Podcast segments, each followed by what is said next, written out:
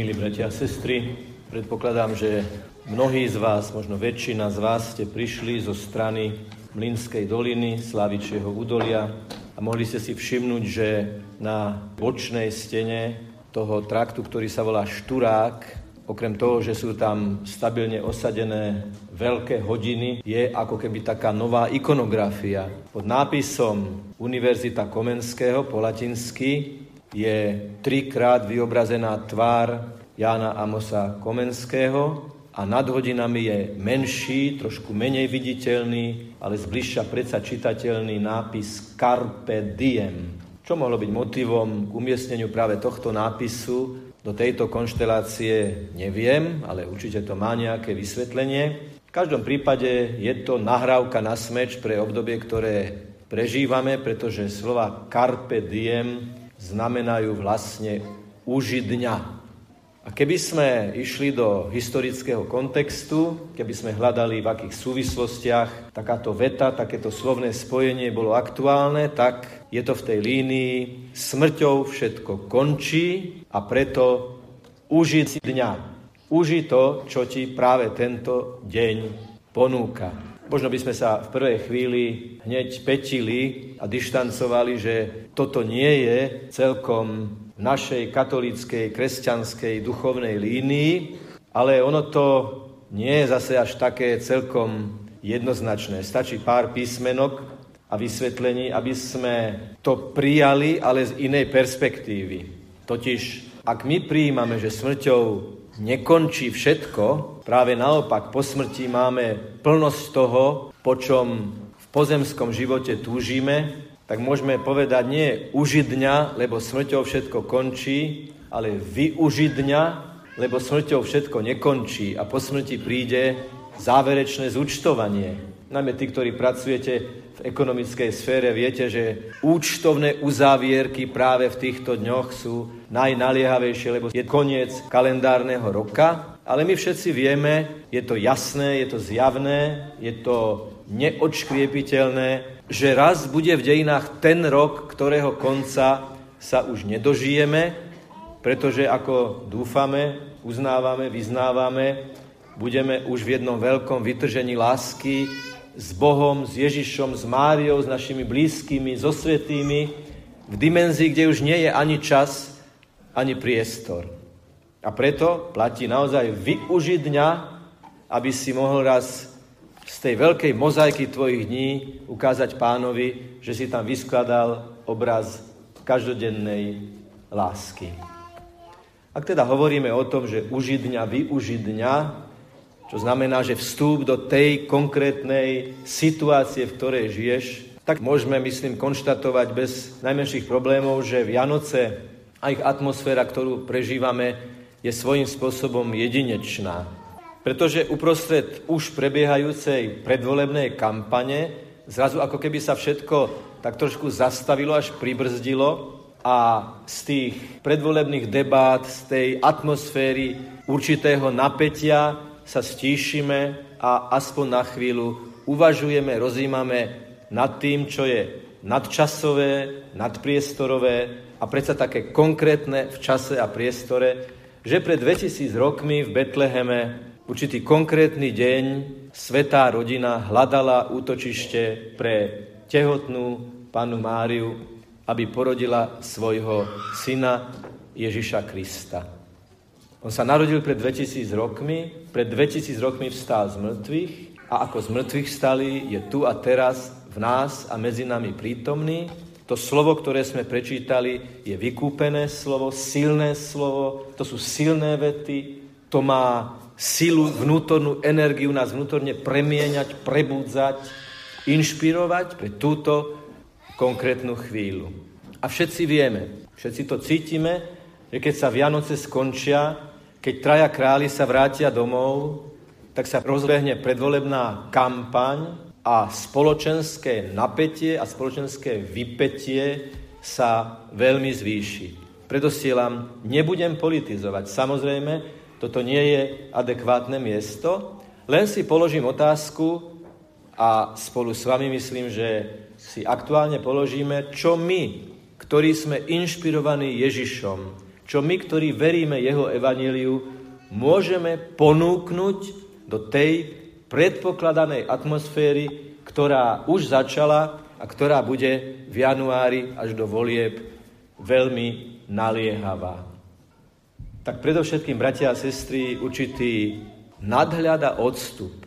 V diskusii s niektorými ľuďmi na politické aj spoločenské témy si všímam, že ich natoľko pohlcujú, natoľko naplňajú, že ako keby zabudli žiť svoj vlastný, osobný, intimný, duchovný život a úplne sa vydávajú na pospas tomu politickému rozhodnutiu, ktoré nastane.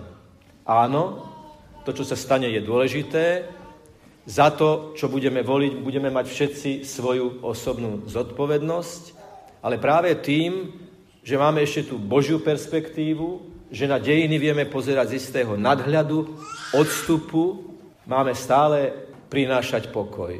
Máme aj do tej najnapätejšej atmosféry prinášať pokoj aj v tom zmysle, že ani ten najnepriateľnejší politik nám nedáva oprávnenie k tomu, aby sme ho nenávisne ľudsky odmietli. Skúsme urobiť taký experiment, že si premietneme politika verejne fungujúcu osobu, ktorú najmenej pokladáme za priateľnú a položme si otázku, aj za neho zomrel Ježiš? A odpoveď vo všetkých prípadoch znamená áno, za každého jedného človeka, za každého jedného Ježiš zomrel. Toto nám pomôže, aby sme pri celkom legitímnom hodnotení osôb aj veľmi kritickom hodnotení osôb, lebo máme ako občania túto slobodu, je to legitímne, aby sme ich posudzovali, aby sme nikdy niekoho neodsúdili v nenávisti ako niekoho, kto je raz a definitívne zatratený. Toto je posolstvo Vianoc do volebného obdobia. Nikdy ani u toho najnepriateľnejšieho politika alebo kandidáta neupadnime nikdy do osobnej nenávisti voči konkrétnej osobe. Je to nepriateľné v predvolebných diskusiách a je to nepriateľné aj v postoji kresťana. My môžeme tento postoj aplikovať aj v diskusiách medzi nami, medzi sebou, vtedy, keď sa o jednotlivých kandidátoch rozprávame. Niekedy dostávam takú otázku, že či keď sa rozprávame o osobách, ktoré sme videli na obrazovke alebo ktoré sme videli priamo, či to nie je ohováranie. Nie je to ohováranie, keď my hovoríme o chybách, no oni sú verejne činní a oni s tým počítajú, počítajú s tým, že ľudia ich budú hodnotiť a preto je legitímne sa rozprávať o tom, prečo si myslím, že ten áno a ten nie, ten možno a ten určite nie a tak ďalej. Čiže je legitímne sa rozprávať o osobách, lebo nehovoríme za ich chrbtom, hovoríme tak, že oni o tom vedia, ale opäť sa dostávam k tomu, nikdy nie osobne, nenávisne niekoho odsúdiť a zatratiť. Ak niekoho vidíme, že nepôsobí dobre, nerobí dobre, okrem celkom legitímneho postupu, ak je možné avizovať, že takýto postup nie je dobrý, aj modlitba je v takomto prípade dôležitá. Svetý Jozef sa v dnešnom evaneliu dostal do veľmi ťažkej situácie. A možno si to neuvedomujeme pri prečítaní tohto evanielia, ale treba povedať veľmi zásadne jednu dôležitú vec, ktorá je v pozadí, bratia a sestry. Jozef mal právo Máriu nechať deportovať domov a nechať ju ukameňovať. Toto mu vtedajšie zvyklosti a predpisy dovolovali. Muž, ktorý nežil so svojou ženou a ona otehotnela a z toho vyplynuli niektoré uzávery, mohol, a nikto by mu to nebol mohol vyčítať, panu Máriu odvliecť jej k nej domov a tam ju exemplárne potrestať. Mohol, ale nemusel. A tam je to slovo potupiť. On ju nechcel potupiť, a hľadal tú najpriateľnejšiu formu, že aby ju nepotupil, ale dá jej priepustný list, ktorý ju potom istým spôsobom chránil. A potom vzniká tá komunikácia s anielom, s Bohom. Čiže máme tu istú horizontálnu úroveň, Jozef a Mária, ľudský vzťah, ktorý je nejakým spôsobom prežívaný, nejakým spôsobom riešený, nejakým spôsobom sa dostáva do krízy a Jozef hľadá nejaké riešenie.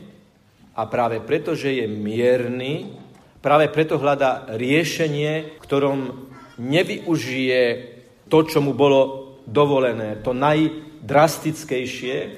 Práve preto sa jeho srdce otvára pre počúvanie Božieho hlasu, príjmi Máriu, lebo to, čo sa ti na prvý pohľad zdá, že je dôsledkom nevery, nie je dôsledkom nevery, ale práve dôvery v Boha, pretože to, čo počala pod srdcom, je z Ducha Svetého.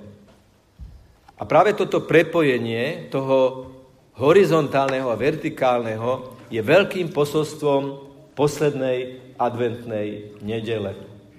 Len vtedy, bratia a sestry, keď sme v postoji k druhým ľuďom mierni, ale stále pravdivý, len vtedy, keď myslíme na to, aby ten druhý človek napokon našiel väčšinu spásu, napokon našiel pokoj v Bohu, napokon našiel vnútorné obrátenie. Lebo my sa môžeme za politikov modliť aj, pane, daj, aby sa obrátili, daj, aby zmenili svoje postoje, svoj štýl, obsah toho, čo hovoria, aby nebolo odmietnutie a nenávisť. My sa môžeme takto modliť. Len keď máme takýto prístup na tej horizontálnej úrovni sme otvorení pre ten Boží impuls svetla, ktorý nám otvára nejakú ďalšiu cestu. Dvom veciam nás učí svätý Jozef. Opäť zúrazňujem, je to živé slovo, vykúpené, vykúpené slovo Ježiša Krista, lebo to slovo bolo napísané z Ducha Svetého. Napísal ho Matúš, ktorý sám zažil, čo znamená obrátenie. Poď od mýtneho stola ku mne. Autor tohto textu je človek, ktorý sám vedel, čo znamená ísť z tmy do svetla. Spomeňme si na Caravaggio obraz Povolanie svätého Matúša, kde Ježiš tým stvoriteľským ukazovákom, inšpirovaným Sixtinskou kaplnkou a rukou Boha stvoriteľa, vychádza z tmy do svetla. Matúš píše, ako Jozef z tmy rozpakov, s tmy dezorientácie, s tmy zdánlivo neriešiteľnej životnej situácie, ho Boh práve pre jeho miernosť a otvorenosť volá, aby spoznal Božiu vôľu vo svojom živote. Ako kresťania, ako občania sme povolaní k tomu, aby sme do cesta celospoločenského vývoja boli kvasom, ktorý prináša pokoj, nadhľad, odstup a z toho vyplývajúcu triezvu kritičnosť pri pomenovaní toho, čo je a čo nie je priateľné, respektíve nepriateľné.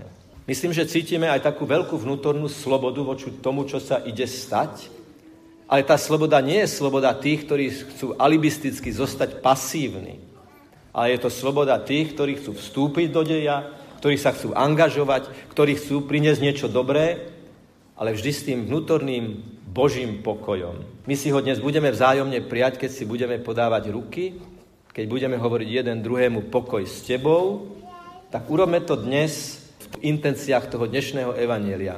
Tie podané ruky, to, že si podáme ruky, znamená, že medzi nami nie sú zabuchnuté dvere, že medzi nami nie je bariéra, že medzi nami nie je mreža, že medzi nami nie je sieť. A práve preto, že si želáme pokoj a vieme vytvoriť spoločenstvo, sme otvorení aj pre Božie vanutie a Božie impulzy. Prichádza Ježiš, aby nám na ceste týmto svetom, týmto životom, touto atmosférou ponúkol svoj impuls, svoju prítomnosť, svoju lásku.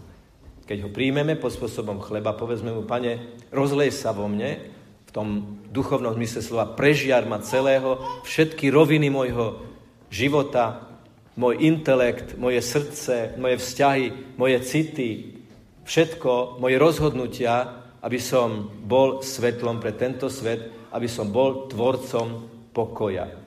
Pokoja v pravde a pravdy v pokoji. Nech je pochválený Pán Ježiš Kristus.